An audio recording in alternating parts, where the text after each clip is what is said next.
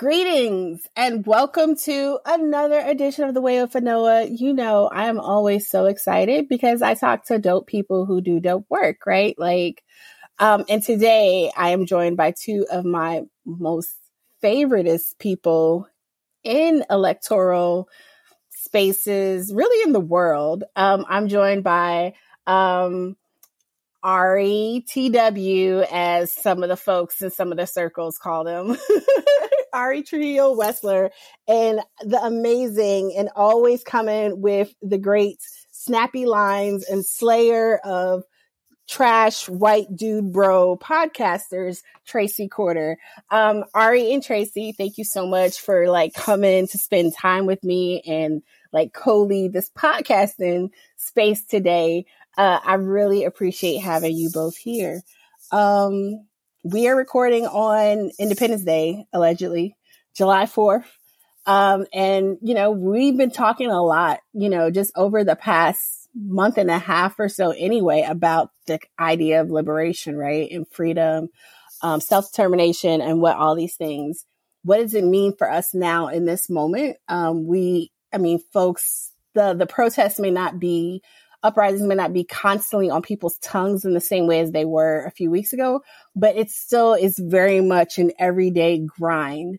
Um, people are organizing in so many different beautiful and brilliant ways across the board, uh, pushing legislation, um, you know, uh, represented by Ayanna Pressley and other folks in Congress um, are putting out, you know, proposals and policies and plans that are the types of things that we should be advocating for and expecting from the people we send into elected office, right?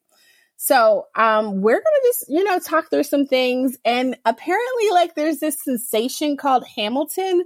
At least that's what the people tell me. The kids tell me it's a sensation. I am one of those contrarians that's been like, eh, I'm not watching that BS. Da, da, da. But I don't know that my co-host for today will agree with my take on things. My daughter definitely does not, and she's way more radical than I am. um, but I I was also like thinking about just where or how do I conceptualize of freedom and liberation, and what does that process of liberation look like, right?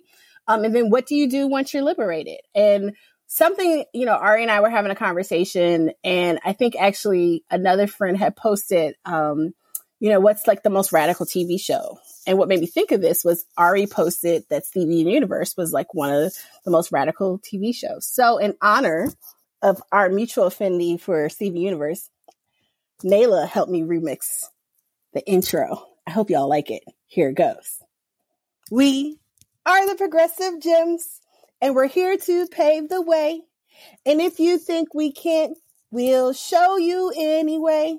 That's why the people of this world be needing freedom, liberation, and self determination. Yes, I am that lame. I am that nerdy. But y'all love me anywhere, and so do my guests. So, Ari and Tracey, I'm bringing you into the conversation now. Thank you so much for joining me. How are you doing today? That was quite the experience.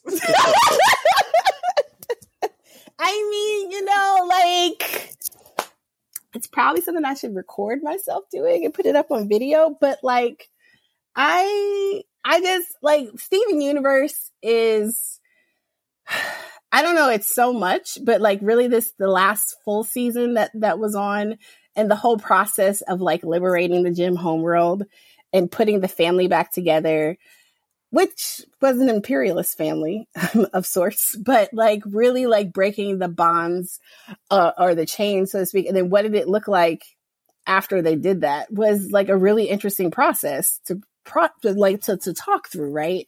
And we're in this moment right now where we don't just have people preaching rhetoric that things need to change. We have folks offering very real solutions.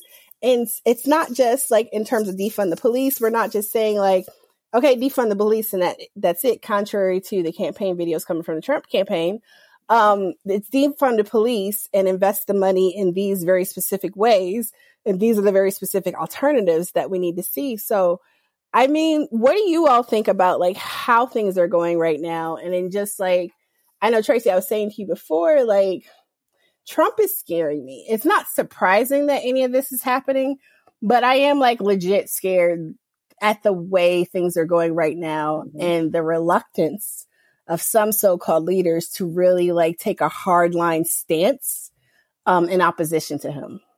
Mm. Well, one, I'm really glad to be talking to both of y'all. I'm really happy that um, in adulthood, um, we nerds have been able to link up the way that we have. Um, I like, I remember when I took my new job, I was like, I'm about to go work with a bunch of nerds. And people thought I meant that as like a, like a pejorative. And I was like, no, no, no, no, no. I'm very excited about working with a bunch of nerds. So the Steven Universe open, um, and talking to y'all like makes me really happy. Um, and I think Gullah Gullah Island was one of the most, uh, revolutionary shows on TV. Just to put that out there. Um, Ooh, you took it back with Gullah Gullah Island. I know. Can you imagine Nickelodeon like had like black folks? It's a lot. Anyway, that's a whole nother show. I just, you know, go back and revisit if you can. Um, but I was saying to you that I am, I mean, I definitely am fearful of some of the ways that Trump is, is, is. Um, but I'm not surprised by it because I know whiteness and I know how it works. I know how it um, functions in our society. Um, and so I, I feel like I've been calling this for a long time. Like, y'all, he gonna mess with the election. Y'all, he gonna try to undermine the integrity. Y'all, he's gonna do this thing. And people, and every time, I remember the first time, like, people really looked at me like, oh my God, you're some kind of tribe traveler, is when I said um, that he was going to use the First Step Act as like a way to like go at Democrats. And I'm like, yo, that's that's not time travel. That's historical. Like that's understanding history, understanding how whiteness like uh, evolves to make to like trick us into making it believe it's making us believe it's on our side. Um, so I am, you know, scared for what Trump um, is going to do, but I think that we can look back um, to to our ancestors, and we can look forward to like some like real Black radical unity, in the words of Dr. Angela uh, Davis, um, and try to figure out how to deal with Trump. Mm-hmm, mm-hmm, mm-hmm. Ari, your thoughts on where we are right now uh, and just the reluctance. I mean, like, I look at Joe Biden as the presumptive Democratic nominee, you know, arguably the voting for, not arguably, electing Joe Biden gets rid of Trump, right? But I'm so concerned, not that whether, not even about whether folks can do the work and make sure Biden wins, or rather that Trump loses, but like the fact that in in the face of like what is happening right now, it's still so much upholding the status quo, which we have been very clearly able to establish right now. The status quo is white supremacy in this country. And it's just like, you know, if we get rid of Trump, there's still the line of Democrats. They're still acting like if we get rid of Trump, if we just be nice and talk with a good voice and be respectful, then things will be all right. But that's literally never been the case. And it, that's not how self determination does not happen with permission. Yeah. Um, I've been thinking a lot about so I think there's two things that I'm really noticing. My partner and I were talking about this yesterday. Is the Trump campaign has gone completely full mask off, right? On on its white supremacy, right? Like there was that whole agreement that happened around like the Nixonian age about like we're going to go lean super hard on dog whistles, right? And we're going to talk about like we're going to go to like more subtle forms of racism, right? We're going to step away from like that Klan visualization and ideology, right? That's like super upfront in your face to do things that are more subtle, right? And like that's really the birth of neoconservatism and like the things that we've been fighting. At least that was the way when I showed up in the fight. That was the stuff that I was used to fighting, right?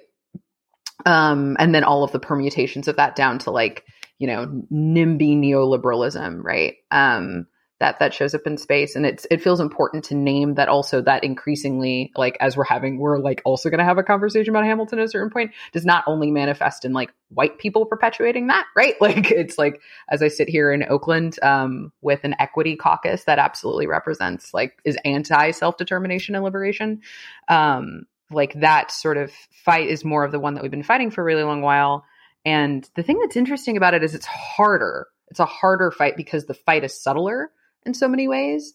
Um, but the the acts are just as violent, right? But they're just not the level of they're not the type of overt violence, right? That makes for really good television, right? It's a bunch of things that like die in city council meetings in basements, um, and and then like you know destroying people's lives. And so it's really interesting watching Trump do this like mask off sort of thing because it's there are a lot of the presumption that I'm seeing from like the the privileged aspects of the Democratic Party um, regardless of where their identities intersect, is really much under the basis and the auspices of like, if we beat Donald Trump, then we can all take release a deep breath we've been holding for four years and we can go back to brunch and we can start figuring out how to govern and start trying to reverse some of the things that came into place when you look at, um, and I was talking to my comrades in Canada about this a while back, they had their Donald Trump, this dude named Harper, in place for 10 years. He won reelection um, as prime minister. And when he was out of office, they elected Justin Trudeau, a neoliberal Superman, right? Came came up to the charge, and they were really, really like a bunch of people, and a lot of the momentum around that was really around like, oh, oh deep exhale, we can go back to brunch, we can go back to governing. Um, and two things that are really interesting about that. One is is that the white supremacy that had been given its supercharge and its permission to mask itself off and parade around in broad daylight unapologetically, right, um, did not go away. Um, and what also didn't happen was it also wasn't a turnkey overnight of like folks switching back, right, to like, okay, we're just going to roll back all of these changes because it is also true that a lot of the a lot of the systemic horrors that have been implemented by the Trump administration have also benefited a lot of like the most elite classes in, in the country, regardless of how they identify in terms of political affiliation monetarily, right? And those are the systems that are built on our exploitation. So it's really interesting to look at it all because I think there's a lot of presumptions that folks have about the terrain they're walking into, and it's just simply not true. Like we're not going to be able to go back. And also, there is a large army of white supremacists who feel completely unapologetic and completely unafraid and completely undeterred who have really been building in large part they've been building intergenerationally but this version of it has been really building up since obama's inauguration and its power and so it'll be really I, I i'm really struck by the denial of what's coming um, from folks who are kind of walking into these next steps and also am very struck by the fact that for for folks like us like that denial is not available right? Like it's very very obvious if you watch what happened at mount rushmore um, yesterday. Like it's very very clear that this isn't going away overnight win lose or draw. Um, and so we have to prepare for this to be like a long drawn out fight where like our people are at the front lines of it because that denial is not going to break until something cat like even more catastrophic happens um, after the election. Um, yeah. Wow. I just wanted to get in there. Everything that you're saying, I'm like, I'm like over here taking notes. Like, I'm like, yes, this is right. Everything that you're saying is on point.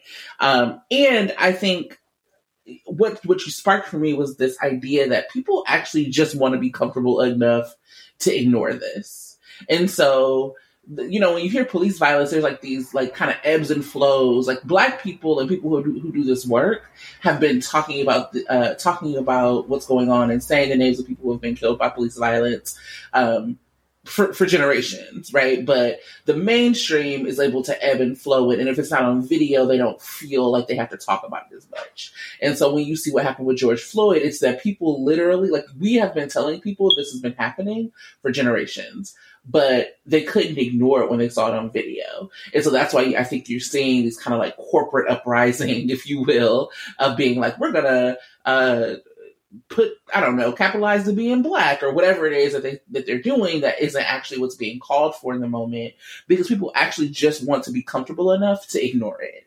So you know, to the to the point about brunch, like people want to be able to say, okay, yeah, there are people who are being systemically oppressed, but it's not in my face, so therefore I can go enjoy like an eggs Benedict and some and a bottomless mimosa, which I also enjoy.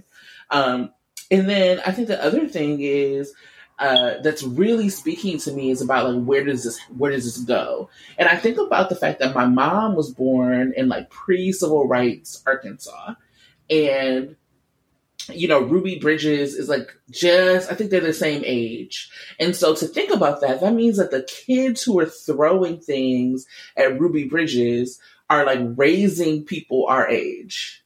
Like that hate doesn't go away. That like idea that they are better than people doesn't go away. That that white supremacy doesn't, that ideology doesn't go away. It just is something that they mask better.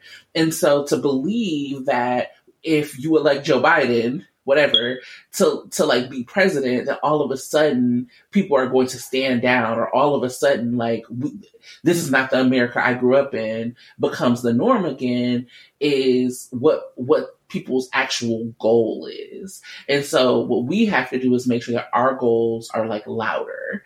Um, I think that we've done a good job at that. I think that when you see um, the kind of unrelenting nature of of what our demands are. And I do want to get into the demands uh, a little bit later, but like when you see that and when you see how deep they go and the solidarity that it holds, like Movement for Black Lives today tweeted about what was happening at Mount, Rushmore.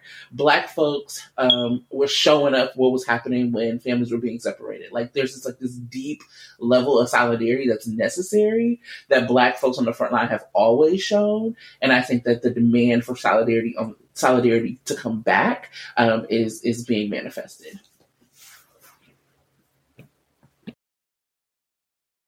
Yeah, I mean, like, I really also appreciate y- y'all both weighing in on like the brunch aspect of like how the resistance has kind of responded to this, right? Like, I remember there's like even like a famous, not Angela's famous picture from the Women's March, but there's another one like, you know, about like I wish Hillary would have won so we could go back to brunch or something like that, right? And the one thing that always like bothered me about this whole notion of like, oh my God, my brunch was interrupted. I still go to brunch. Like as a black person in America with all the other trash shit that's going on in our lives, I still make time for brunch because making joy, making time for joy and making space and, and fellowship is a good thing. I mean, we've had brunch meetings. Like these people's concepts of, oh my God, everything's bad, so we can't do anything that we enjoy, like you were saying. It, you know, the, they're driven to get back to their space of comfort because they're uncomfortable now. Probably many of them for the first time ever, where, you know, we have been living at the intersection of multiple traumas and a lot of discomfort in, in, in many respects and have had to carve out spaces for ourselves constantly, right? So like I do brunch at home with my La Marca and make my own bellinis. I go out and have brunch with my family and I love when I can find some place that has bottomless mimosas, right? And we still will have the very deep conversations we all need to have. And we'll still, I mean, like I've been to Oakland and hung out with Tracey and our friend Colin at a wine bar and we still were plotting and y'all were actually in there working. So like it always bothers me when people have this like notion that, oh my God, I can't do this XYZ privileged thing that I'm used to doing. And I think that also just gets into like the limited imagination that a lot of folks who feed into the status quo have about what does it mean to have a world where we don't have certain structures in place that make because those things if they're being honest they make them feel safe. They make them feel comfortable. And we remove those things so like specifically the one thing we've all been talking about more as of late defunding the police and reinvesting in community. Like i wrote an article um, last week for work just based on the uh, polling data that was done by data for progress and the movement for black lives around um, voter uh, yeah, voter attitudes towards defunding the police, reinvested in black communities and giving black communities specifically local control, right, over community institutions.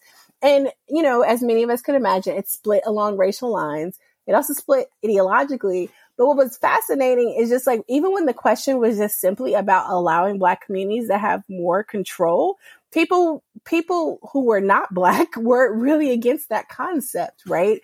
Because, oh my God, whether they're whether they're aware of it or not, the idea of black self-determination, black freedom, black liberation has been what has driven so much behavior, um, destructive behavior by white people in this country. Really, I mean, since we first got here, right? And so it's really interesting to me in thinking about, um, you know, how we define things and how we do things. Like, I I don't let the fact that this stuff that's happening, I think most of us don't let this stuff happening keep us from having moments of joy. And like, I also don't have time or compassion for white folks in my, in my I guess, sphere of, of, of space um, who are just like, oh, I can't wait till I can go and do this again. It's like, well, why aren't you doing that? You're probably really actually doing it anyway. You're faking for social media. But I was just thinking, and I had asked Ari to pull a quote, and I don't, I forgot to um, share the information with Tracey. But Tracey, if you can think of a quote, but like for me, like I like to look at you know different quotes, and I know um, Tracey, well, actually, Tracey already shared a quote. You shared, you shared, you paraphrased Angela Davis earlier on. But for me, like something that really, I think helps me stay grounded in these moments and thinking about like self determination and like how do we figure out and fit our way into the world. There's a quote from Audre Lorde. If I didn't define myself for myself, I would be crunched into other people's fantasies for me and eaten alive.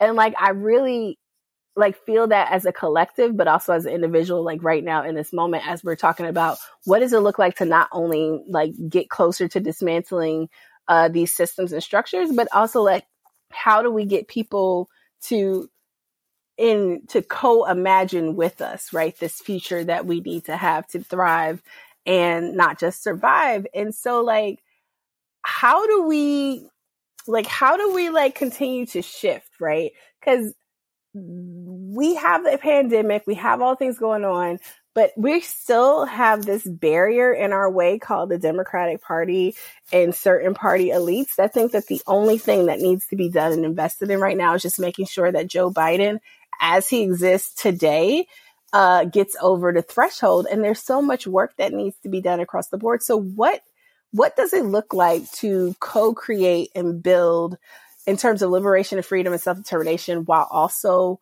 working to make sure or ensure that we at least have someone uh, elected who isn't actively advocating for our collective gen- genocide. That's such a low low threshold too, by the way. It's a real it's a real low standard. It's a low I'll standard. Be real. It's, it's like such a fucked up standard, right? But like this is also this is also how this goes, right? Um, I, I think there's something, and I have I have a quote, but I've just been thinking a lot listening to Tracey and and then you know about the politics of space, right? And about how um because I am firmly team brunch, like very firmly team brunch. Um, actually woke up this morning thinking about brunch. Um, and like what's so interesting is is that like um, Ta-Nehisi Coates' book, like The Water Dancer, which is like really, really gorgeous.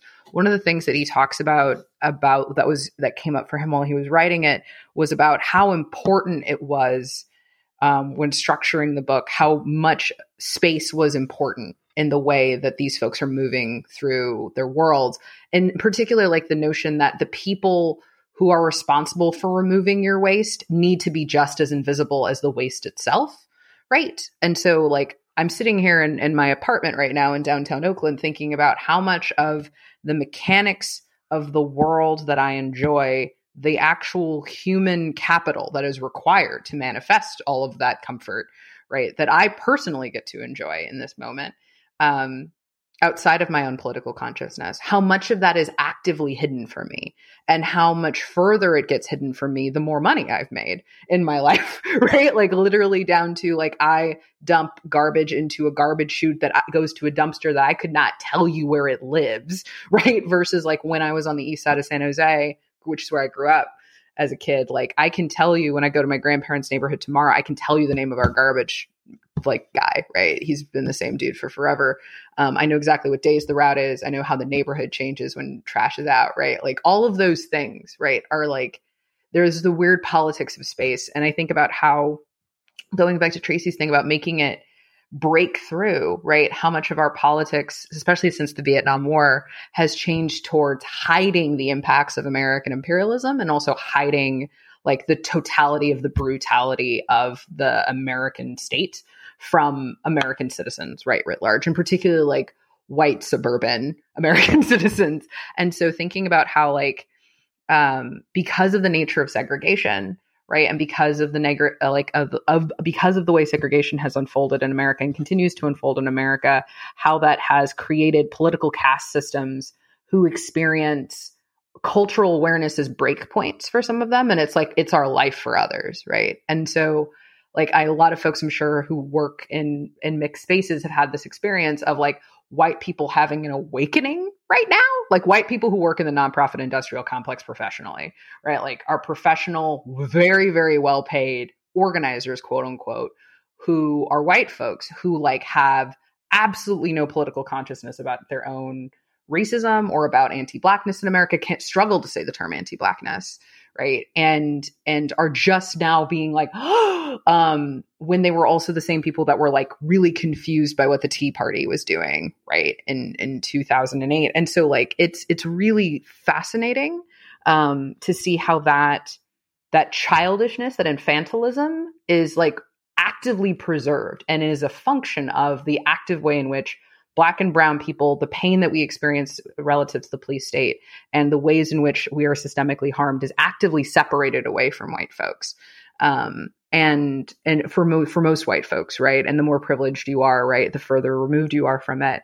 Um, and so I think that's something that that that keeps sitting with me, right? Is like that whatever we do next and whatever we continue to do next, we have to be able to break across the like the segregated lines of both like physical space, but also social media and like cultural space. That that's actually the only way this is going to continue having the momentum it needs to continue to progress. Um, because also, I think one thing that we aren't talking about here, but needs to be honored, is that we might win cold and he might not leave. and so it's like, what do we yeah. do that? Like, you know, so like, so like that, that is also a thing that will like like I am actively emotionally preparing myself for, and I know a lot of Black folks are actively emotionally preparing, and like a, like a lot of radical organizers of all ilks are preparing themselves for, and most of the folks that work in the nonprofit industrial complex or work in the Democratic Party writ large have do not have a contingency plan for in any way, and I and so like it's also going to be really interesting to see how that labor falls right in the weeks following November 4th, November 3rd, um, depending on how it all comes out. But anyway, that's a whole long thing. But I think the the quote that I have that I keep sitting with has been like my mantra for the last year is like the function of freedom is to free someone else. Um, and uh, that's that's from Morrison. And I think that really when it comes to like our work, right, and even talking about mis and disinformation, which um, you know some white folks that are that are close in my life were really have been really really anxious about, right? Um, it, the only answer I've seen to it and all the studies I've seen is one person connecting to another person. That core unit of power building and organizing is the only thing that breaks through that, right? And so it's like the freer we each get, it is not just so that we can be free, right? Like it is also that so that we can have brunch and hang out in wine bars and, and kvetch and like experience life. But it's also so that, and in some ways, even our existence frees other people, right? And it's such a weird thing to experience when you end up being a model for other folks just by experiencing and living your life because there's a bunch of people who wander through the world and never meet someone who is actively free and working through the journey of colonization and like cultivating their joy in a practice that is guided towards not just self liberation, but also collective liberation. Um, and it's transformative when you encounter that for the first time. You never forget it. Um, anyway, that's that's just what I was thinking of about that. I remember I was doing like scenario planning um, about Trump like a while ago, like a year ago maybe, and people were like looking at me like I was wild. I was like, okay, y'all, like I've been a part and like seen voter suppression on like a smaller scale. Um, this is like, you know, after seeing what happened in Georgia, um, like living through the recalls in Wisconsin where people were like literally throwing, uh, like calling in bomb threats. I was like, how, what is going to happen on election day or leading up to election day that like will make it so that Trump will not leave or that they will try to steal this election. So I have, you know, the horror, the horror stories in my mind. And I, and Noah laughs at me when I say this. I was like, I, I've read the Hunger Games. Like I'm a fan of Octavia Butler. Like I, um, am not surprised by these things. And I think that there's so much to learn from, from them when it comes to like how this like authoritarian government operates. Um, so that's one thing. Uh, the other thing I wanted to say about our demands, like one of, one of uh, the ways that I feel like I have shown up in the work. Um, I've been talking about invest divest for like three years, and you know I've I have evolved in my thinking about it. And one of the ways I feel like I've shown up is like being the person that's like, okay, y'all, let's like dream about this because so often we hear people say like, I want more police or police keep us safe, or I want better police, or we need black police, or we need police to turn their body cams on. Um, and be- because the only version of society and safety we've ever been given is policing. Um, and it's reinforced day after day in our television, in our comic books, in all of the ways that we consume media. Um, policing has become like this heroic act. Um, and so I like try to talk to people about envisioning what a good day is or what a world that they want to live in is. Um, and so I do this activity where I walk people through like morning to night a good day. Um, and like I have them like talk about what they, they think about what they see and feel and touch and smell. Um, and then at the end, like, you know, it's a visioning exercise. I have them come back to me and I'm like, okay, and who, um, you know, raise your hand or say whatever if you have police contact. And nobody ever has and that like knocks people off their square because they're like, oh, you know, my my envisioning of a good day, my envisioning of what my life, what, what I want my life to be, is not kinder, gentler, authoritarian defenders of racial capitalism, but it's actually like the absence of that system.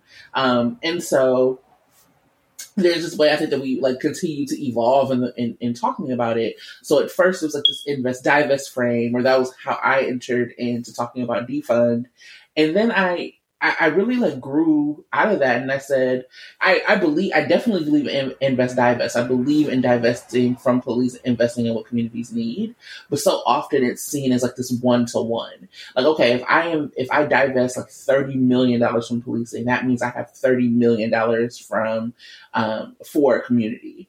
And what I have been trying to invite people to do within the past like month or so is to actually dream bigger than that and say, how much do we actually need for community? Do we need $50 million for community? Do we need $100 million for community? Do we need a billion dollars for community? Whatever it is. And then let's go get it. And so some of that money, yes, should definitely be from defunding and eventually abolishing police. But like, what else is there? Like, how else do we get this? And like actually dreaming beyond like the constraints of a budget that are like made up anyway. Um, I guarantee you, like suburb- suburban school districts are not strapped for cash, and they're like not saying, okay, well, maybe if we divest from you know Bob down the street, then we can have enough for our kids to have books. They just have them, and so for us, I think that like to really look and think about what our communities deserve and say that's what we're getting, regardless of where we get that money from. Divest from police, yes, because police actually don't equal safety, and they are like this presence in our community that we don't need, and also like give us the rest of the money that we need to like survive and thrive. Because it's not like a handout; it's actually what we've earned and what we deserve, and how the government like has systemically, um, you know, it, it, like intervened in us actually thriving. There was a person who talked to me the other day and asked me if I think that housing could be used as a form of reparations. And I was like, well, I don't know. Like land ownership in itself is like very colonial. I don't know how you give the government gives away housing housing on stolen land. And you know, like reparations for what? Like reparations for slavery? Because like y'all tried that in Reconstruction, and then white people took it back, and you could look along the lynching trails um, that go from the South to the Midwest and talk about white people like going back to reclaim land that was taken, like that they feel was taken from them. Or we talking about reparations for um, redlining, or we talking about reparations for the housing crash of 2008. Like, what are we actually talking about re- repairing for? Because these actually these systems haven't ended. Um, and so I think that all like plays into like what our demand is, how our government operates, and what it means for like how we have to hold a Joe Biden, for example's feet to the fire um, because he has shown time and time again he's actually not for us. He's just better than Trump. Hmm. Hmm. Yeah. I mean, what I do appreciate about this moment, and I think you both touched on it too, is, and it's something I talked about with Cliff Albright and Summer Lee and a group of other folks a few weeks back about like harm reduction voting, um, and this notion about like voting for the least harmful option. So not necessarily saying that we're willing to accept the lesser of two evils, but really going into um, this process of electoral, you know, engagement in a way where we are recognizing what is happening right now, thinking through what the strategic decision could be for a collective goal, and then what is the work to be done going forward. And I think you both touched on some something you said, Tracy, which I thought one was absolutely hilarious, but two, it's literally a thing is being uh, you know, liking the Hunger Games, being a fan of Octavia Butler. I mean, Parable of the Sower has like absolutely sustained me at various sections of my life. Um, for those who aren't familiar, Parable of the Sower, Parable of the Talents by Octavia Butler, they are two of my favorite books. It's a short series. You should absolutely read it. Um, but it's about, uh, you know, well, at the time I was reading it, it's about a future America and it's, this is around the same time period almost in the book um, and things just kind of like you know go by the wayside. There is a similar pr- a president who's similar to the president we have right now in place. And in some ways, it's like, oh my god, how could she have known? But like when you really look, and like you were saying, Tracy, as a as a student of history, or if anyone who understands whiteness and power and the way those things, um, you know, the way these different things like intersect, like it's not very hard to have conceptualized a future of America that would actually happen, right? When we look at the way that conservative evangelicals have been like hoarding power or, or, or, just, just building the last several decades, right? Or like when we learn about the way in which Republicans, particularly strategically, have been investing in particular races um, to be able to have a pipeline for certain seats down the line. Like the fact that Trump has been able to fill so many judicial seats has been like a strategic plan in the making. It's not just something he did on a whim. And so like, you know, we, we, you also mentioned the Hunger Games, which in the movie version, I have not read the, those books, but in the movie version, you know, uh, Katniss gets on my absolute nerves. However, Mockingjay Part One and Two, I will watch those all the time because I just feel in my just bones the the need to like get get mentally prepared for what actual you know what resisting oppression looks like in its various forms.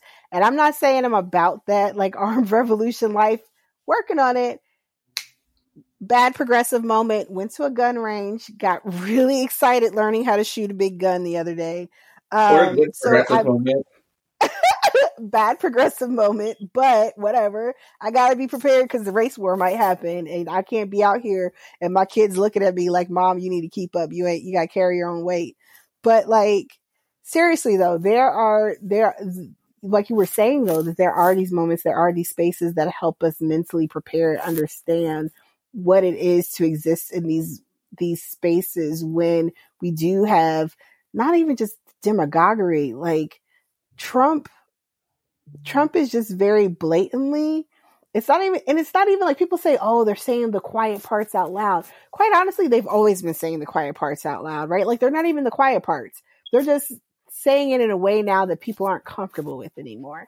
And so like what we're seeing right now from Trump the the speech he just gave i mean the the, the attacks on protesters in DC in particular, just so he could go stage a speech or whatever. Like there's just so much that's happening right now. It's extremely alarming. But I think I liked what you, how you framed it, Tracy, because like it's very easy to just slip into despair because of how wild everything is right now. But we're seeing so many really brilliant, you know, glimpses of what is possible in in in, in light of what is happening.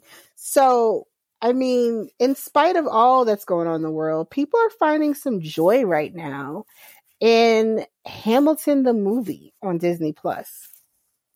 Um, like I said at the beginning, I have never watched Hamilton. I've listened to like a song or two because my child has insisted. Nayla got to see Hamilton when it was when it came here, um, for like ten dollars with her school. Um, lucky kid. Like they had like a special deal for for students or whatever. But I was just like, yeah, yeah. And I mean, I'm I'm really a hater because of one of my friends has been in Hamilton. Shout out to Paul Oakley Stovall, um, who is just a dope all around human being. But sorry, bro, I'm not. I'm not gonna say I'm not a fan. I'm gonna watch it. I am gonna finally watch it so I can, you know, be smart about it. But I mean, what does it say? Does it mean anything that so many of us good, quote unquote, you know, progressives and others are like, "Oh my god, this is so amazing, Hamilton." I mean, the idea of a rap um of a rap uh, uh musical sounds like fun though. I mean, I have other problematic things that I like. Like, I'm probably going to get chewed out for this, but I like Gone with the Wind. It's hella racist, but you know, it's good acting. Um, I don't know. I just gasped, Anoa. I refused to watch Gone with the Wind for most of my life. And then a few years ago, I actually watched it. Maybe about six years ago, I finally watched it. And I was like, this is so good. It's so racist. It's, it's such a racist movie. Like, oh, I mean, ha- but like Hattie McDaniel's is a gift, right? In Hattie McDaniel's is a gift that keeps on giving. Vivien Leigh, I was like so amazed when I found out that Vivien Leigh. Part of why I watched it too was because they were like Vivien Leigh was was English. My dad and I were having a conversation about like old movies and and and stuff like that. And my dad was like, "You should at least watch it to to to know what the like." I was like, "I already know this about." I took a black, you know, I took a Blackson film and media class in college. We saw an excerpt. I know all about it. I watched it. I actually enjoyed it, even though it's it's like it's a hella racist movie. I'm not sad that it's been pulled off of you know some streaming platforms or anything like that, but like they put it back. Oh, they put it back. I mean, so that's so you know people can have it going. For, I mean, I've I don't watch it repeatedly or anything like that, but I was like, oh, this is kind of. I mean, really, what it was too was like the year before Nayla was a Southern Belle I'm really telling on myself. So we lived in West Virginia. Nayla was like in fifth grade and wanted to be a Southern Belle because Nayla really wanted to wear the big poofy dress and the parasol and all that stuff. And I was just like, oh, this is this is interesting. And I, I think that's actually how my dad and I got, got into a conversation because I was just like, uh, what the hell do I do? Do I let my daughter be a Southern Belle? I did. She was really cute too. But, you know, it's a very bad progressive moment but it's very interesting just as everyone's watching. Like I'm like, I can't judge people for watching Hamilton. Like, why would I do that? I mean, sure, the founding fathers and all those other people were like horrible and racist and a whole bunch of other stuff and own people. But like, I found joy watching a really racist movie once upon a time myself. So, tell me about Hamilton, y'all. Y'all are like, wow. No, no, no, no, no, no, no I'm not. I have like so much to say about Hamilton, so I, but I've talked so much. I want Ari to say uh, what they want to say first because I have. Well, here, here's what I will say about problematic faves. Um, I mean, like I have read an unconscionable amount of Hunter S. Thompson's writing, so like I don't get to tell anybody right about what's okay to read or consume or find joy in. Um, also, like okay, just specifically about Gone with the Wind. What's wild about Gone with the Wind, y'all, given that it's a movie that is four hours long, is that uh is that one the production of Gone with the Wind. So I went to the University of Texas, and and so I actually got to read Gone with the Wind in school at a certain point as a part of a class um, on American literature in the South, and really talk about like Southern consciousness, which was I'm from California, so I was like, this is a very interesting conversation. Um, and one of the things that's really funny about Gone with the Wind in particular was people were furious that Vivien Leigh was cast because they literally had tryouts to be because Gone with the Wind as a book was a sensation, and the book is horrible. Um, it like desperately needs an editor. We live it's a nightmare. From, um, where apparently where we live at is not far from like where uh, what's her name who wrote the book lived originally. Where we lived at yeah. margaret we, mitchell. Yeah margaret mitchell. Like there's a whole community named after her over here in atlanta and we live not yeah. far from there. Yeah. Yeah. That woman did not deserve a pulitzer. But like anyway like like but like it, that that book is awful. Um it is a slog. Um but it was such a sensation because it glamorized we're talking about culture of white supremacy because it glamorized the South and the antebellum South in particular, and the white antebellum South in this way, um, that white women were trying out literally for days. They were like on, they were like camping out like it was American Idol to try out to be Scarlett O'Hara. And then at the end of it, David O. Was just like, like let's get Vivien Leigh to do it because she's stunning um, and really talented. And that was the and but it was like a backlash before the film was laid out that a true a true daughter of the Confederacy. It was like a protest letter that was written to the O. Selznicks, actually. Like that the true daughter of the Confederacy wasn't playing Scarlett O'Hara was like a sham to the film, mm-hmm. um, which is so ironic. Anyway, I like I, I think that I think something that feels important to say because I like I, I've resisted watching Hamilton for a really long time, which is weird because I'm a theater kid by training. Um, mostly because I was a little taken aback by the premise of it. Um, and and what's interesting about it is is that I think that it is possible to enjoy something for the thing that it is, right? And to experience delight in it. But Tracy and I were talking about how I have a problem where I go to Disneyland all the time. Disneyland is hella problematic in so many ways. Like we don't even need to talk about the tiki room. Um, but like um, but like I think that it's possible to experience joy and to make a choice to experience joy in something and to like allow yourself to delight in it and its imperfections. That is actually like a really important strategic and self-caring choice. Because I think at a certain point, if you're just trying to be a purist about literally everything, you're never going to be able to enjoy anything on its own principles, right? Um, and even just to accept it for for what it is, right? And be able to like wrangle with the complexity of of anything that's created by any human that lives in the systems that we live in. Um, but yeah, yeah, I'm really interested in what Tracy thinks about Hamilton. I'm so excited about it. Um, so I, I, do also want to make sure I don't forget to say, um, I would never recommend The Hunger Games as movies. I think that it is necessary to read the books. Um, there are so many critiques about our society that are found in the books that just don't make it to the movies.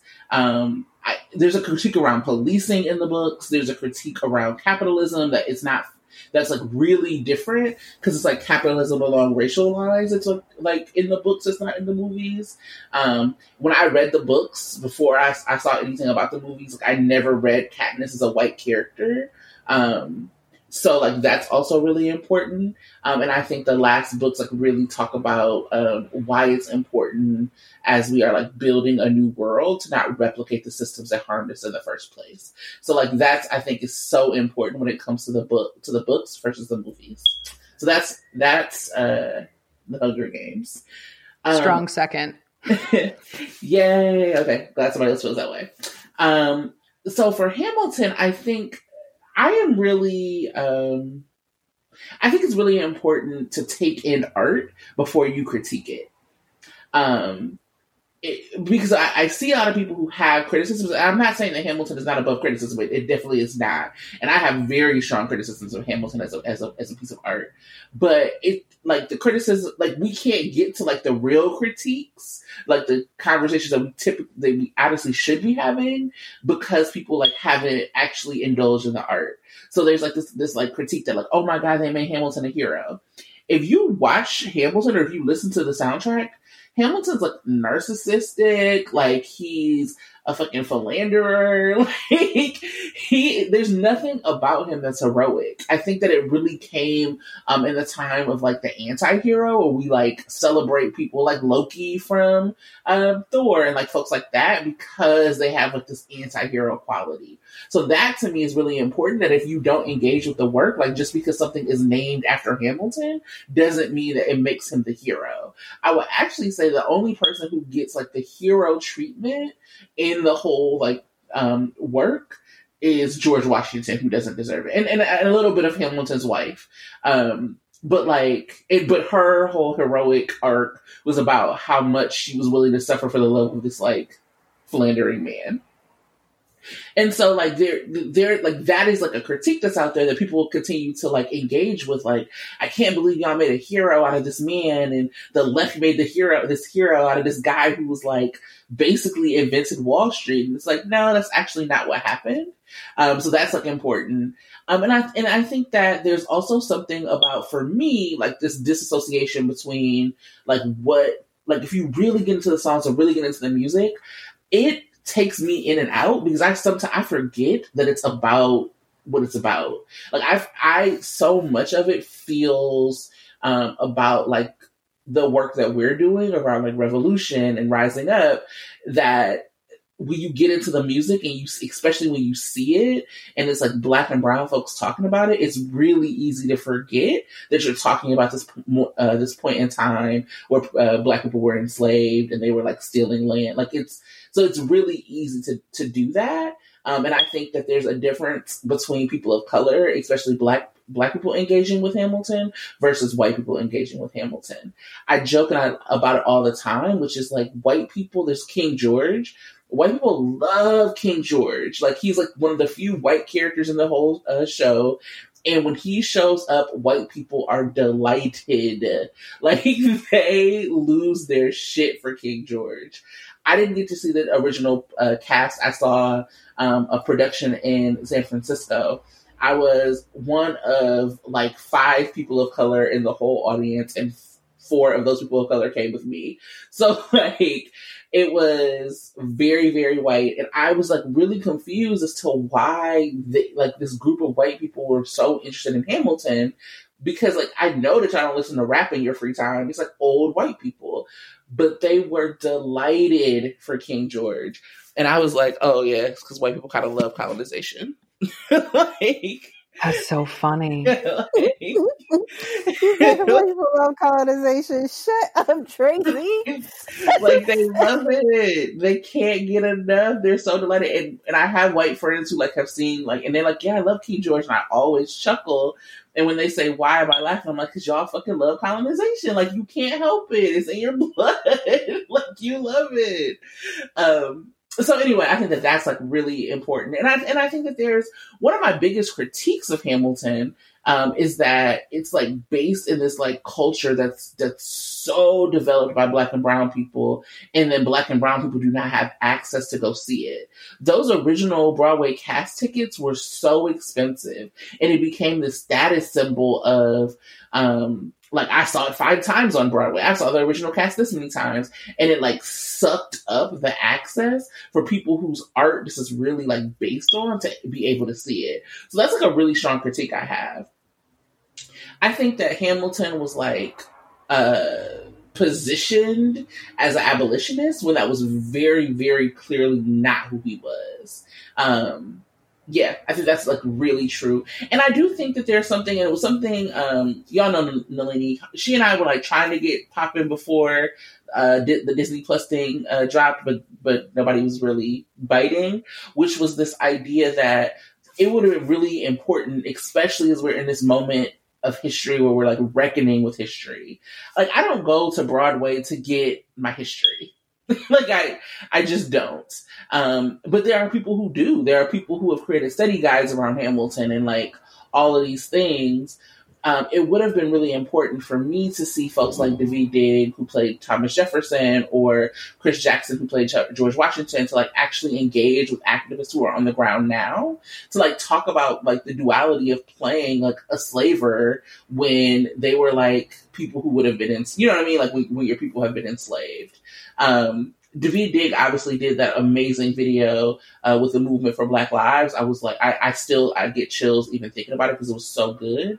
But like, there, I think that there, I think that based on the art form that is Hamilton and where it came from, based on like how Lin Manuel portrays himself, there was a responsibility from Hamilton and from that cast to do more to address history that they did not do. And I think that that, I think that that is such a missed opportunity. Um, and I mean, maybe they could rectify it. Like, I would love to see them do it on the back end. But I think as we saw the hype going into Hamilton, um, or into like the the drop on Disney Plus, I think we should have seen that same hype happen with a reckoning with history, um, and, and, like saying actually Hamilton was not an abolitionist, and actually Thomas Jefferson was pretty awful, and actually you know what I mean, like these things were like portrayed a little bit in the show, but not enough for us to like be be consuming it and like interacting with it in this point in history. So that's my Hamilton take. I appreciate that. And I'm just gonna I'm just gonna be honest. Like my my my aversion so to speak, to my resistance maybe has been more so because it has been more of a of, of a status thing, and more mm-hmm. so like a, a in crowd, like oh my god, you just have to see Hamilton. I'm like I've literally had no desire to see that. I'm like I don't care. I'm not inspired. But what I do appreciate, like what you were saying, is because if you have a child like mine and some of their friends who you know they have various rangings of understandings of history at their age, but like it is something that has gotten them talking about, you know, different things in different ways. And so like that is something I can appreciate. And it is bringing a genre to a generation that has had an interesting relationship, I think, maybe with the idea of theater musicals. I mean, you know, my kids watch Glee, but I think that the appreciation my daughter now has for, you know, musical theater not being like really in an environment where that's been a thing um is, is just fascinating watch. My son to some to a lesser extent but same you know um it's come alive and connected with them in a real way. But i appreciate what you were saying though tracy about like what if you know the cast particularly you know with a cast of color right? Like what if the cast actually had come together and there was some other things? Like i think tracy we were talking about this before you were saying like even like the twitter account like you know, tweets out happy birthday and stuff. And there's like, mm, there's yeah, this other alternative world that's been created around these very real people.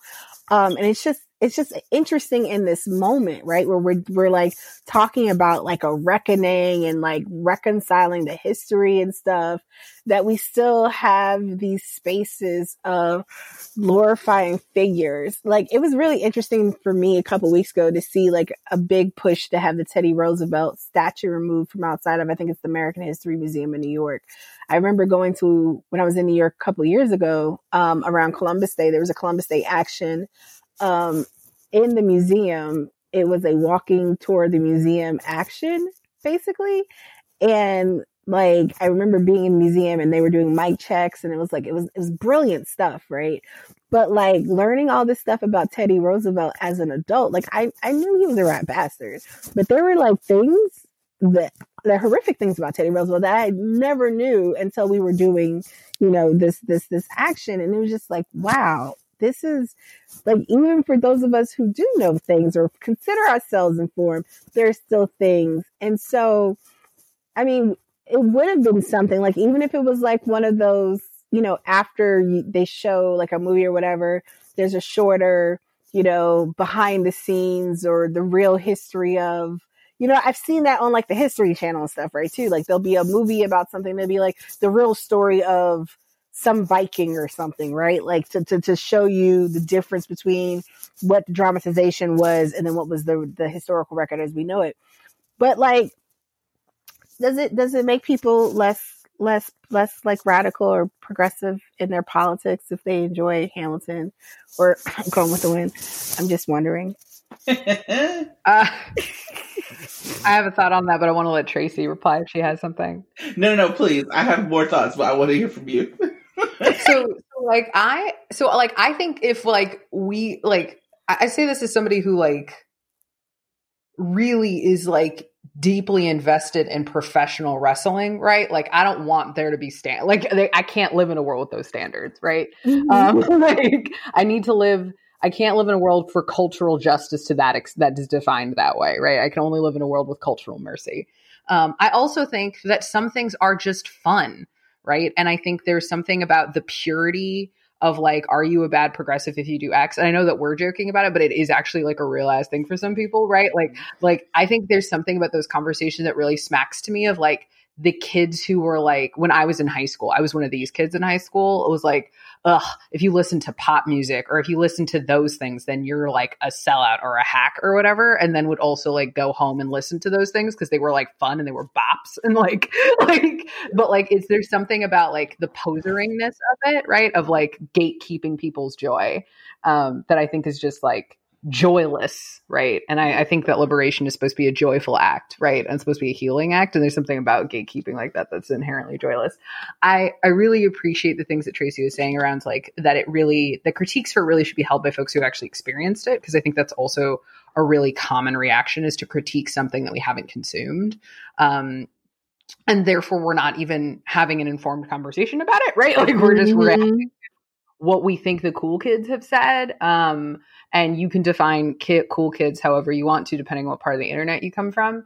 Um, and I think the bigger thing that I'm really struck by, like as someone who grew up as a hard musical theater kid, is like two particular things about um, Hamilton were really striking to me when it first started. One was is like how much money it made, like so quickly. Like Hamilton made had the had the highest had the second highest Labor Day box office for a Broadway show behind The Lion King, right? Like, like, um, and so it's it's it stands like head and shoulders right above like the amount of like excitement, energy, and like box office power of like any other there's like it's literally there's not like another musical in modern Broadway history that has the same sort of umph. Like the next closest thing you have is the producers, but similar to the Lion King, right? There was like a movie before the producers, right? And like like Disney was behind. I the love Lion. the producers. Sorry, Oh God, no, I'm a Mel Brooks stan forever. I Um, love the producers, and I I have talked mad stuff about the remake that I refuse to watch because like I'm not really a fan of remakes, but like I love the original. Sorry. I'm, I'm sorry for interrupting you. I mean, I do actually now that now that we're talking this conversation about like being able to critique things that we've seen, like I probably should watch it, but then I'm just like I like Matthew Broderick and all, but no, there's there's ugh. Anyway, go ahead. I love the producers. oh yeah, I, I think like it's also really interesting. The anyway, I could go on a whole long thing about the producers and about Mel Brooks' obsession with Hollywood, but like the producers is also hella problematic in a Yep. bunch of too, right? Like it's hella problematic, and like and in terms of like its sexism in particular, right? But like even anyway, I think Nathan Lane and Matthew Broderick are incredible, and I think the actual like the production of the producers of the remake of the producers is like also very clearly like Mel Brooks doing what he c- wanted to do with it the whole time. Because the story of the Mhm. producers is also like basically he basically made the producers on his own too, which is also such like this really amazing love letter to to a genre. Um, but like I think the thing that's really striking to me about Hamilton, which feels like a really big cultural moment overall, is like there is I except for like the color purple right? Like I I struggle to name another Broadway show I've ever seen where basically the entire cast, almost overwhelmingly, including all of the main characters, are portrayed by black and brown actors. One and and two, where like um, and also they're all holding positions of power, which is also like the actors are all portraying Mhm. people in positions of power, which is also really interesting. The third thing that also feels really revelatory about it is actually this Disney Plus release is also a really big thing because I've seen multiple folks talk about the inaccessibility of the theater and about how Broadway has been historically reticent, right? Like even the producers as a movie, right, that came out, the second one had a lot of the people from the original Broadway cast, with the exception of Uma Thurman, which was a nightmare of a casting call. But like they they explicitly did a lot of the shooting in the way that you would have on a Broadway set, but very explicitly did not shoot it on a Broadway. Um, and and that was a really interesting choice because there's a bunch of things that you lose as a part of that, but there's also things that you gain as a part of that choice. And so I think the the things that I've heard from folks about like literally talking about like the core accessibility of the theater, not even talking about like the financial accessibility of the theater, but literally being able to watch a full stack Broadway production with subtitles, right, is also really revelatory in who it opens up that experience to and also how it changes the dialogue of like who can access that specific form of art, um, which is increasingly difficult to access and is in some ways like a bunch of folks in theater are adopting, adapting the way the theater actually functions in the time of COVID in ways that arguably we should have been doing for a very long time. Mhm. Um, so like I, I think all of that is really, yeah, going to kind of your your point about accessibility too. It's also such an interesting thing because it was such like a cultural thing and like a status thing in New York in particular around getting Hamilton tickets. And now on the flip side of it, right, like any like there's a whole bunch of people who even if they could have afforded tickets would never have been able to experience and enjoy Hamilton, right? Who now have the opportunity to basically it in its full powers, right? Mhm. Um, which is also really fascinating. I I mean I Yeah. definitely agree with that. Like the that when they started doing Broadway across America and would have like I remember that's how I saw Cats for the first time when I was in law school. But like that so that was something. But I think you know you're making a really good point about the about them making broad musical theater, making Broadway more accessible to to people. Um and and it is something like I've like Nayla, I know again my daughter because my daughter's like the greatest thing at everything. But like Nayla has several different musicals that they found like on YouTube scouring for, you know, people who basically recorded music, you know, when they've gone to them. It's like, oh, you should watch this or oh, you should watch this. But it is really hard unless you can find the rare one on, you know, YouTube or maybe on Netflix. I saw Company on Netflix um, years ago, but like it's it's not something that has necessarily been accessible, and it's a lot of possibility and imagination that opens up doors. Uh, again, like I was saying, like my myself as a kid or my kids have not necessarily had opportunity for. Tracey, were you to say something?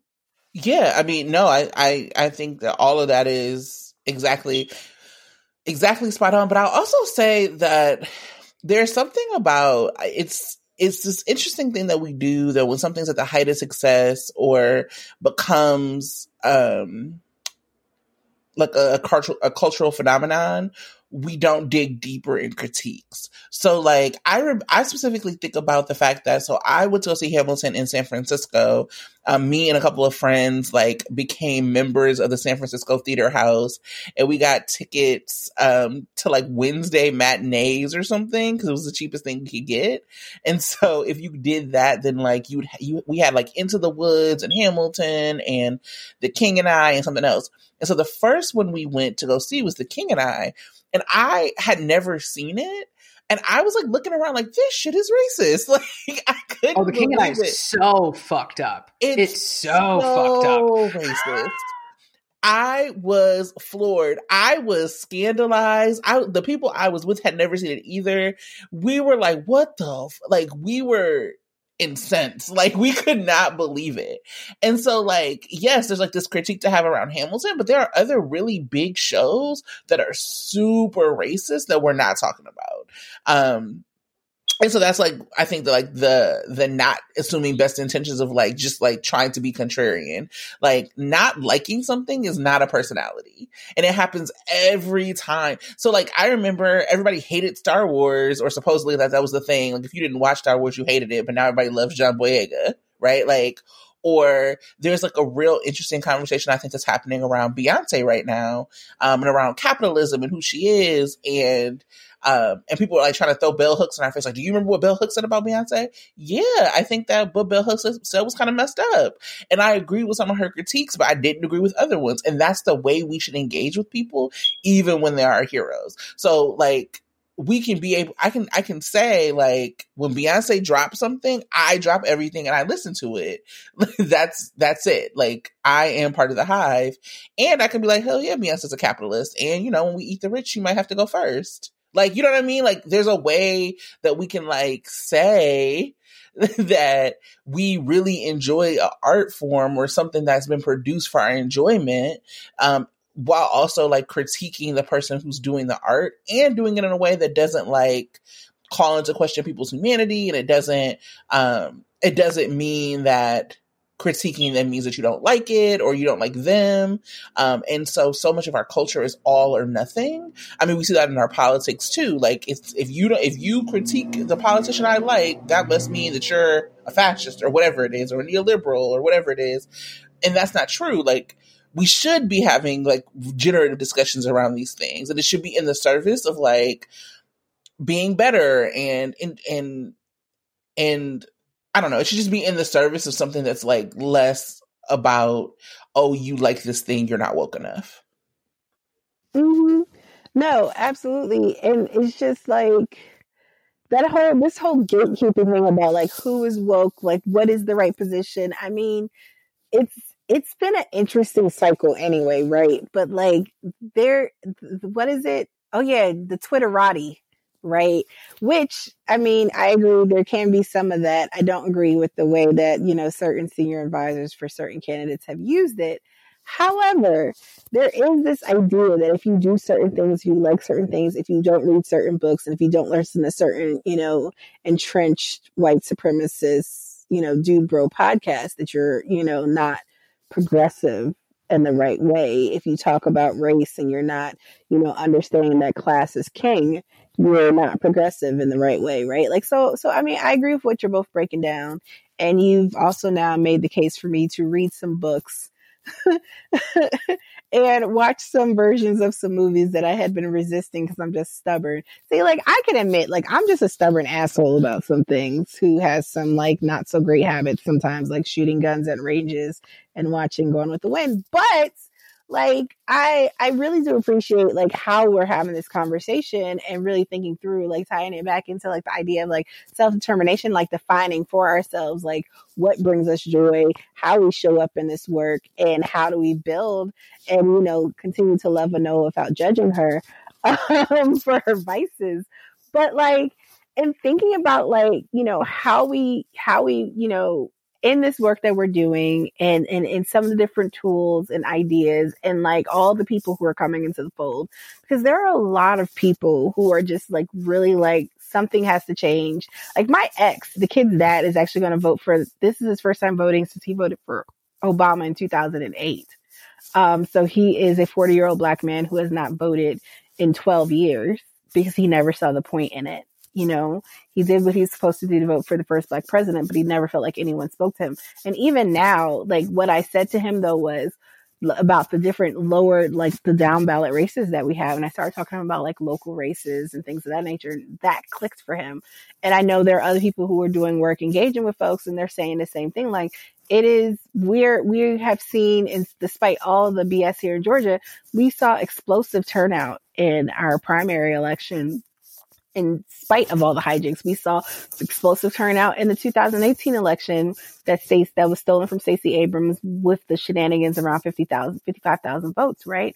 So we know people are like tuning in and getting connected, but like when we're thinking about how to balance, right, getting our folks the right information, actively challenging disinformation and bringing them into a fold, like what are we bringing them into? Where are we shepherding them to beyond just simply casting this ballot? Like what should that process be looking like? And I know folks talk about you should find a movement home, but like, how do we break that down to the masses so that we don't just have folks like, I don't know, on a Shaun King email list somewhere or something like that? Ooh, how do we spare the masses? Yikes! Um, from King Shaun. Um, I think that there's, I think there's two things, right? One is is actually like a part of it is like our responsibility as folks who have movement homes, right? And and those of us who kind of, at least I don't remember when someone decided that this was true for me, but have somehow morphed into being movement elders in some capacities. Um, and and I don't know when that happened to a bunch of us, but I feel like we looked up and one day it did. And and so like there or we're transitioning into that place or seen that way to folks who are new. And so like I think that there's I think that there's a responsibility that we have, right? To like make the movement welcoming, right? And to help people find movement homes, right? And to help them get connected to stuff, right? And and um and I'm I'm sober in a 12 step tradition and we talk about how there is something about making it irresistible that is a part of our responsibility, right? Like you can't make someone make the decision to devote themselves to this, but if someone is considering it, right, it is our responsibility to make it something that feels worth doing.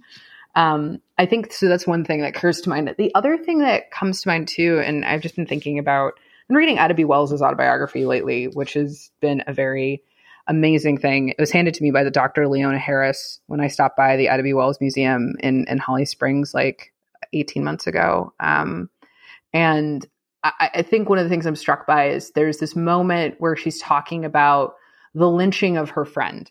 Um, um, and talking about how that really changed how she felt um, in in Nashville at the time, in Memphis, sorry, and about how one of the things that kind of came in the light of that was there was an organized max exodus of black folks from Memphis. They were just like, we're done, y'all. Like we are done. Um, because it wasn't just a lynching, as most lynchings weren't just lynchings. They also like disassembled, like disassembled this person's grocery store and also mobbed and looted a whole black section of town. Um, and so black folks were like, we're all moving to Oklahoma because Oklahoma had just become a thing. Um, it was still the territory of Oklahoma. And it's really fascinating talking about self determination, about how, as soon as you talk about, and I know I mentioned this earlier about how people start getting freaked out about Black individualized political power. Um, as soon as Black folks in Memphis, in like, this is like 1880 or something like that, I'd have to look at the exact date, but like, they start going like, we're all leaving. We're all counting our coins and we're moving to Oklahoma. We don't care. We'll walk. And as soon as that happens, all the black folks in town, all the white folks in town start panicking and start coming to like Ida and all of the black leaders in town being like, could you get them to stay? Cause like, we don't know what we're going to do if they all leave. And Ida was like, sounds like a personal problem, right? Like, it was like, hey, y'all, we scouted out these places in Oklahoma. You can all go, right? Like, um, and so I think that there's, there's also something about recognizing that, that there's also going to be a version of this freak out panic that's going to come in the, in the nonprofit industrial complex and in the political left as more black political power builds. And we're all seeing versions of this as more black political power builds right, there is going to be a reaction of panic, right, from a bunch of people who are used to profiting off of our labor and exploiting our labor um, and are used to just being able to like call on us and we say jump and they say, and we say how high, and that's the expectation of that relationship. There's also going to be like a freaking out of like what to do with it. I think it's also worth noting that if we do have record turnout this year, in large part, it'll be in responsible. It'll be the it'll be on the backs of a lot of really amazing long term electoral and advocacy work that has been building for a really long time.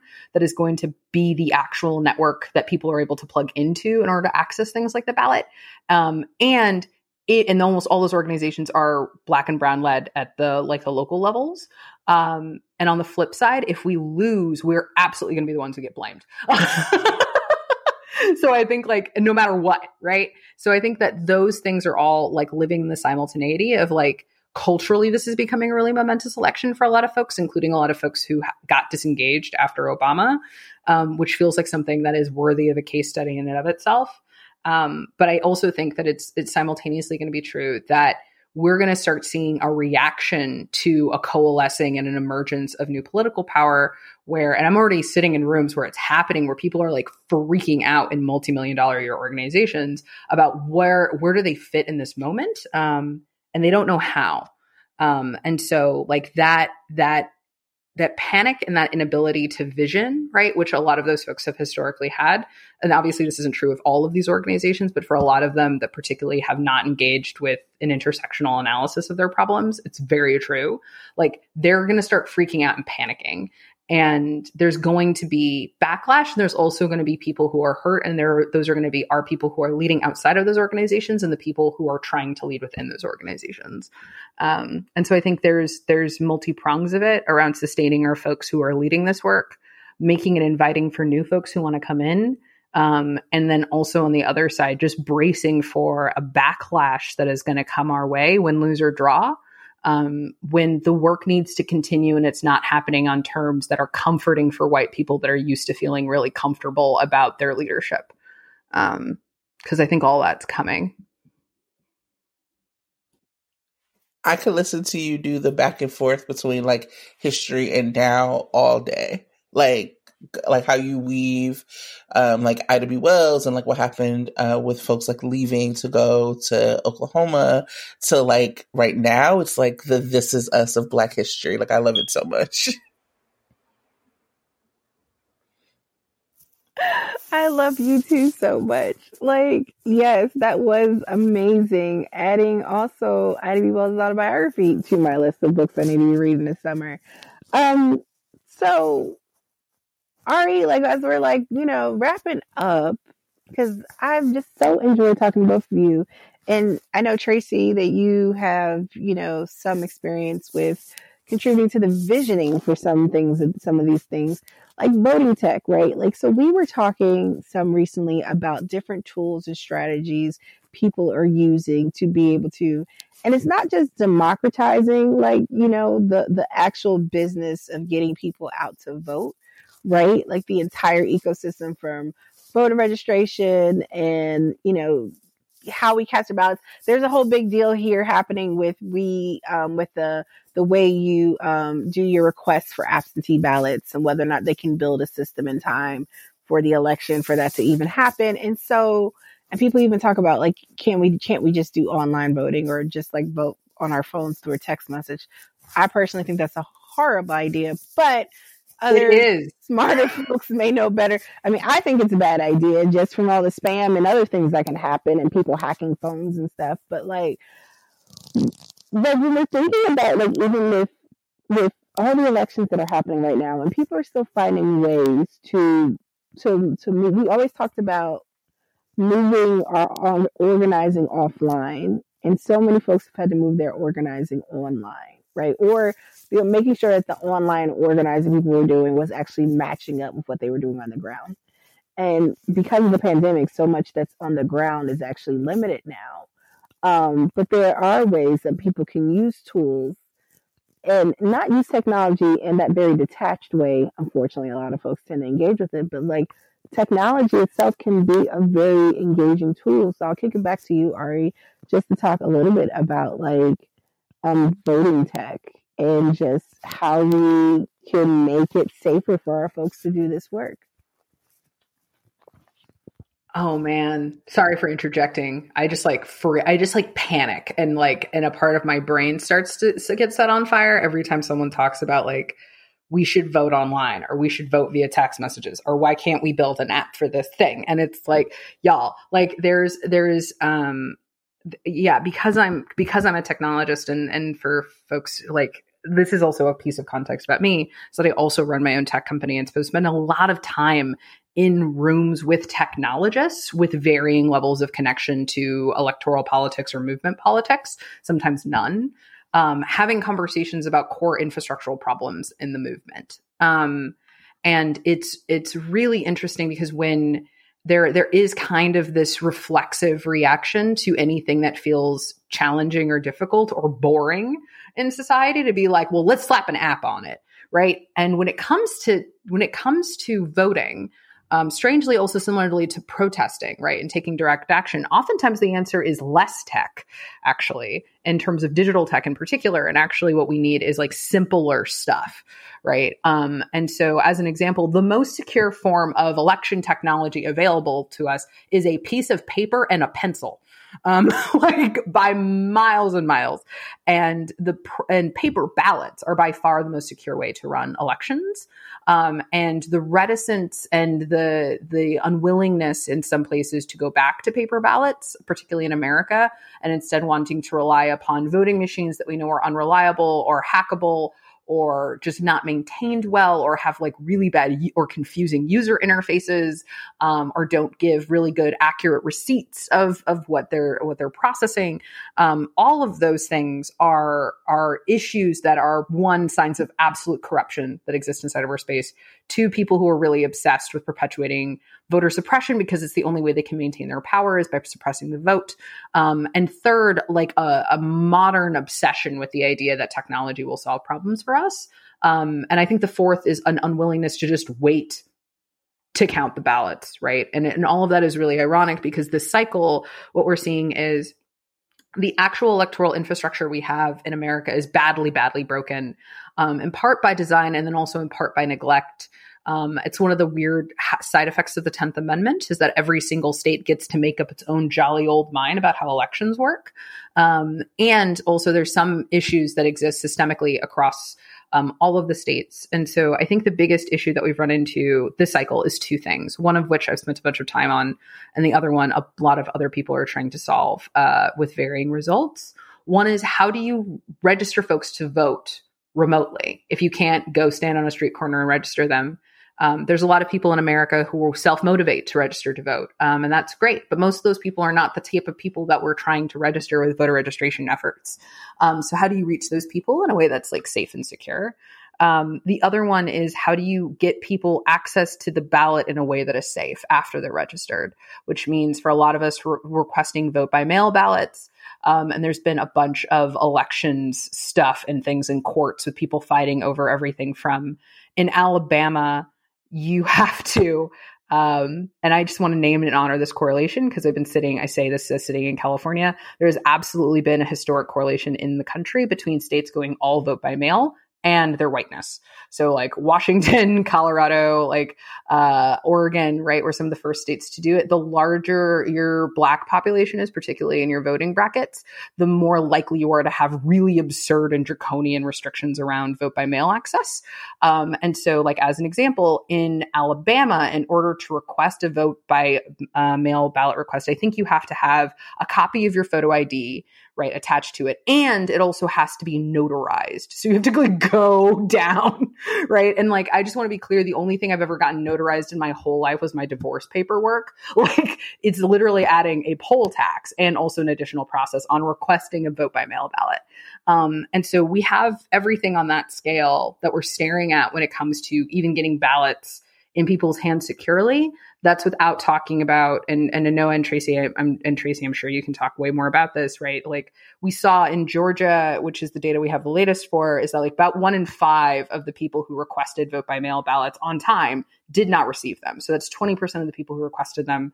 We saw the other side of this in Louisville where we saw similarly, right? Like there was a large portion of people, and we also saw this in Wisconsin, a large portion of people who requested vote by mail ballots did not get them in time. So they were forced to go to the polls if they still wanted to vote. But because they had also shuttered a bunch of polling locations in a bunch of places, and that there was this massive explosion of people who were trying, in some instances, literally running in Louisville to try to get to polling locations that had massively consolidated, in Louisville's instance, down to one for an entire county.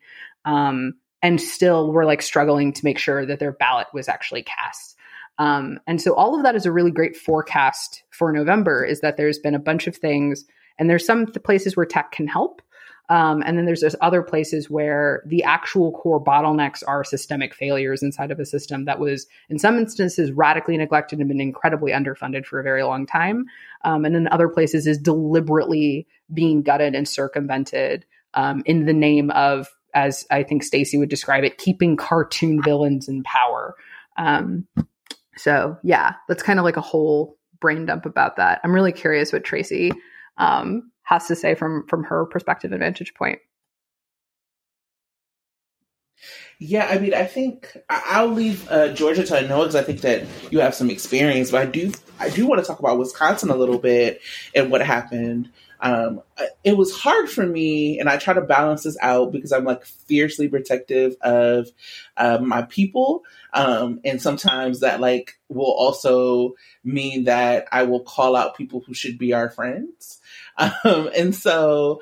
Um, Lit, which is a group I work I work with, um, and they're near and dear to my heart in um, Milwaukee. It's Leaders Igniting Transformation, or Lit, um, had been um, kind of at the forefront of call, calling for um, the the election to be postponed in Wisconsin and for all of these like safety measures to be taken. So they were like, let's do this, like, you know, whatever and all of these people either like ignored them or didn't like move with the urgency that the moment required. So you have this group that's like led by young people saying we want to vote. We want we want to vote safely. These are the ways that we can vote safely and you people in power need to be listening to it. And for the most part people were not advocating for them because it wasn't sexy yet. And so then, um, as we saw coronavirus like grow and more people have concerns about it, um, then all of a sudden the Democratic Party of Wisconsin like jumped in and uh, the governor jumped in and people were like trying to file injunctions and trying to pass laws or whatever. And the Republicans in the Wisconsin Supreme Court like smacked all of that down. So what you what you had was all of these people who like didn't even know until the day of like what was going on. And in addition to that, they like closed down all but four polling locations in the city of Milwaukee. So nowhere else in the in the state saw anything like that. Just Milwaukee, where you have like the largest population of Black people um, and a minority uh, minority majority, if that's the language you use, city. And so my mom was like caught up in that. Um, and so was my niece. So my niece is pregnant, which I'm really excited about. Um, and uh, she's she was like, okay, well, I don't know, we don't know enough about coronavirus for me to like leave the house. She had just moved. She requested an absentee ballot. She didn't get in the mail. This is the first election she didn't vote in because I call her every election day since Obama, since she was old enough to vote. And my mom, who has a polling location in her building, and her friend is a polling worker in the building. And I was like, Mom, you need to request absentee ballot. Like, you need to do all these things. Um, and she's immune compromised. And she's like, no, no, no, no, no. Like my the polling location of my building is oh, is is is going to be open. And you know, moms think they know better than you. And I don't live in Wisconsin, so she thought she had like the most up to date information from her friend who's a poll worker. And then she found out that morning, the morning of the election, her friend who's the poll worker found out that like that polling location was going to be closed. And the polling location that my mom needed to go to had like miles long of a line. And this is still again when we didn't know enough about coronavirus we didn't know um, about like how it could be inside versus outside and all of that. So she didn't feel comfortable and safe enough to vote. So literally the first time in her adult life that there was an election to vote in she wasn't able to vote. And those are the kind of like suppression tactics that we are going to see going into november um, and that we should be prepared for. And it's that people have been ringing the alarm about this for a long time, and people don't seem to care about it until it's a, until it's time to vote, and they don't do the work to prep for it unless you're Stacey Abrams or you know, and say all these other people who are like voting rights advocates. But everyone should care about this, and nobody does. And then you look to the voting rights advocates when things break down, and they look back like, why weren't you worried about this? Um, so it has been extremely frustrating, and it does worry me for November. Yeah, I mean, just even, I mean, Georgia, but looking at the whole landscape, I mean, what's happening in Texas right now? You know, Texas, Texas is exploding with with COVID nineteen cases, um, and they are one of the one of the strict states similar to Alabama, which will not permit um, you know, uh, uh, the use of absentee ballots by anyone because of the pandemic, right? That was not found to be a, a, reason. The Secretary of State refuses to allow it to happen. You know, the state legislature, like no one is taking action. I know the Democratic Party and others actually tried to sue, but, um, that was ultimately overturned at, at, at like higher levels of the court, like upon appeal because they were trying basically I, I I thought it was not necessarily the best strategy, but they were trying to work within the confines of what they have in terms of like what the actual state law is. And I think for folks who are really trying to understand whether or not electoral politics matters for your life, I mean, right now we're seeing so many different examples. We're getting like a crash course, as so many has said, in civics right now, and you know, local gov, local state government, what matters because um, like you were mentioning earlier, you know, vote by mail ballot, like so many of our states don't have vote by mail. So we are stuck with the absentee ballot rules that exist within a given state. And unless you have a secretary of state like they did in West Virginia that was willing to set aside the rules temporarily because of the pandemic, right? And also depends upon the grant of authority, whether or not the secretary of state in your given state can even do that, right? Or the state elections board, whoever. New York, I think, did the same before folks start talking about, oh, that's the South. New York also has pretty archaic um, voting laws as well. Um, but in Texas, despite the spiking, they have they have runoff elections happening on July 14th, and they are not allowing people. There are only like four or five specific categories. One of them has to do with disability. Now there is some language in a court decision, the court decision that overturned the the, the this decision that allowed for people to, to request absentee ballots. There is some language that basically talked about whether or not people felt that their susceptibility to COVID-19 could arise to the level of being consistent with the interpretation of a disability of a law. So basically it left it up for people's individual p- review to decide for themselves whether or not they feel that their potential, whether immunocompromised or whatever it is, would make them, because it's not like you have to give a doctor's note or anything to certify that you qualify for that particular exemption. However, considering how we've been seeing Republican controlled states in particular, this notion of, you know, prosecute people for voter fraud when people are legitimately just scared for their health. And rightfully so. We are seeing cases on the rise. We're seeing rising deaths. I mean all types of stuff. And they're they're still even i mean REU had it. Like there it's not even like there's a treatment or a shot or something they can give us right now for it right? So Georgia, you know, thankfully we got our ballots. One of my friends who's also immunocompromised, she she and her daughter both are. They didn't get their ballots, and I was like, damn, I wish I had known that they didn't get their ballots because this other back channel email address I found to be able to get like we got our Mel and I got our ballots because I happened to stumble upon another email address embedded in the website because you know you guys if you see like the little email box and it's like click here to contact us well when i clicked it that had a completely different email address than the email address that was publicly listed on the site or on the Secretary of State's site. And that email address was the one they were checking and answering. It was the wildest thing. And so, you know, we're now supposed to go into, and if folks watched and she could be next, you could actually see Nsé chewing out who is still the head of the Fulton County Board of Election and testimony, like in the end of part two. Um, and those that's the same board of elections that drastically screwed things up um, this go around in terms of not processing absentee ballot applications, which I think you are right. It's right, Ari. It's about twenty percent of people who requested in enough time um, did not receive their ballots. And so, like when we're looking at all these things and how to get access and just make sure people have access to me. I don't know that folks realize that there are states where there isn't even Texas is still one of them. I think Jersey and maybe New York are states where your voter registration is paper and has to be mailed or delivered, turned in.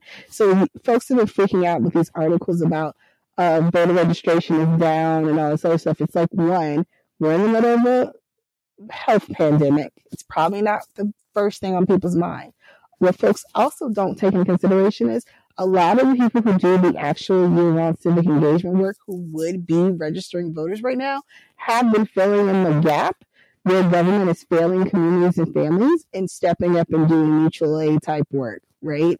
So a lot of folks, especially I remember talking to folks in the first month of the pandemic, um, thinking about census work. The census is still actually something that's going on. People could be taking their census if you haven't done it already. Like I was talking to folks like, you know, how are you approaching people? What are you doing? And like folks are making sure that communities, the people, what do you need? Do people have resources? How to advocate for things? Like that's been the primary concern, not registering to vote. And so you also though have states where you have to physically uh, fill out an application and mail it in. Texas is one of those as well.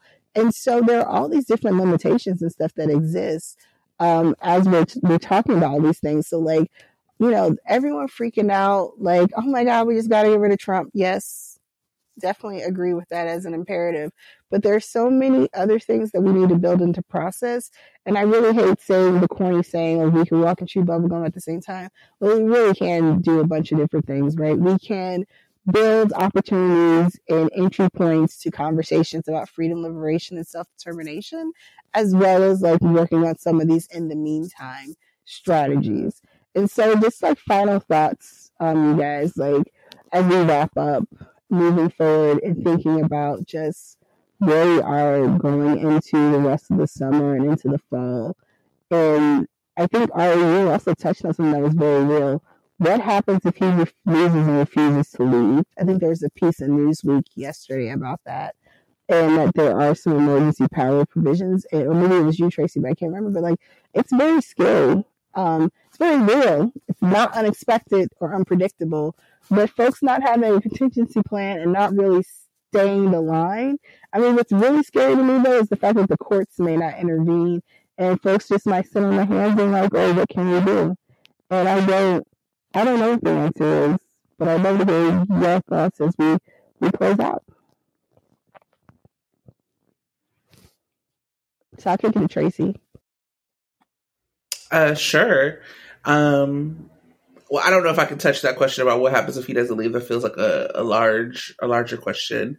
Um, but I guess my closing out um, is really around like how to engage with art and how to dream of something bigger. Um, this country, this world, this life that we're living um, needs to like open up uh, by for some joy, as Ari told us earlier. Um, and so if you find joy in things that are problematic, like don't feel guilty about that. Like there's not ethical consumption under capitalism. And so, um, you know, just be willing to engage with it and critique it um, because nobody is above uh, criticism. So that's my closing thought.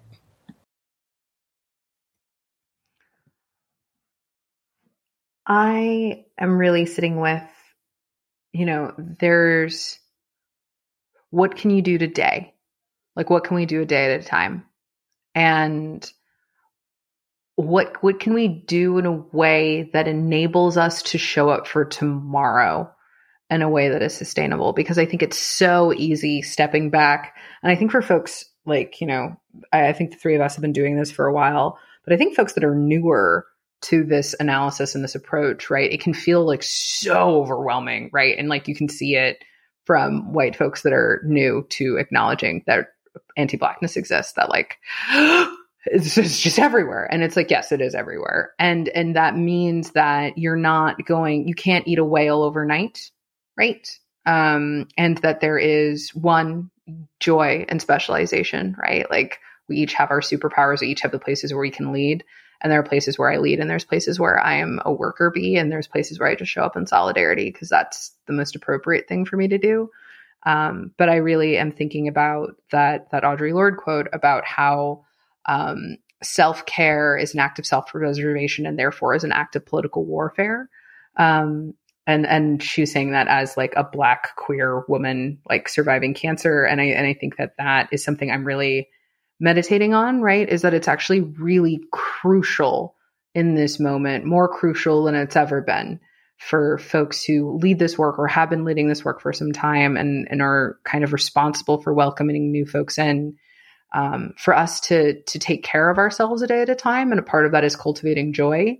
And also a part of that is like not trying to eat the whole whale um, and recognizing um, i think this is a weird reflection from the steven universe conversation that steven universe is also a conversation is also a story about intergenerational struggle. Um, like literally the gems fight a war for a thousand years and then 5000 years after that we start to get a resolution to the larger systems that made the war itself happen. Um, and and I think that's a really apt metaphor for the fact that we aren't going to dismantle all the stuff overnight, but we're also not meant to. Um, and so, yeah, cultivate your joy a day at a time. Watch Hamilton. Go outside. Hug a baby. Be as decent of a person as you can. I love that. We should put that on a shirt. Go outside. Hug a baby. I love it. Um, I've just been really enjoying talking to you both, and I appreciate how much I learn all the time, you know, building a space. So thank you so much for joining me. And this was a lot longer of an episode than normal, but I promise, promise, promise, if you listen to both parts read all the great links in the notes below in the description, you will not have regretted. And if you made it on this way, I hope you did it. Um, so thank you all for joining another edition of Your Noah and my wonderful guests. I've put their Twitter handles. Uh, I, I don't know. You can't be following my people though if you want to be harassing them in the mentions. Like I literally will block you. So anyway, go forth, be amazing, build great shit, and we'll talk again soon. Peace.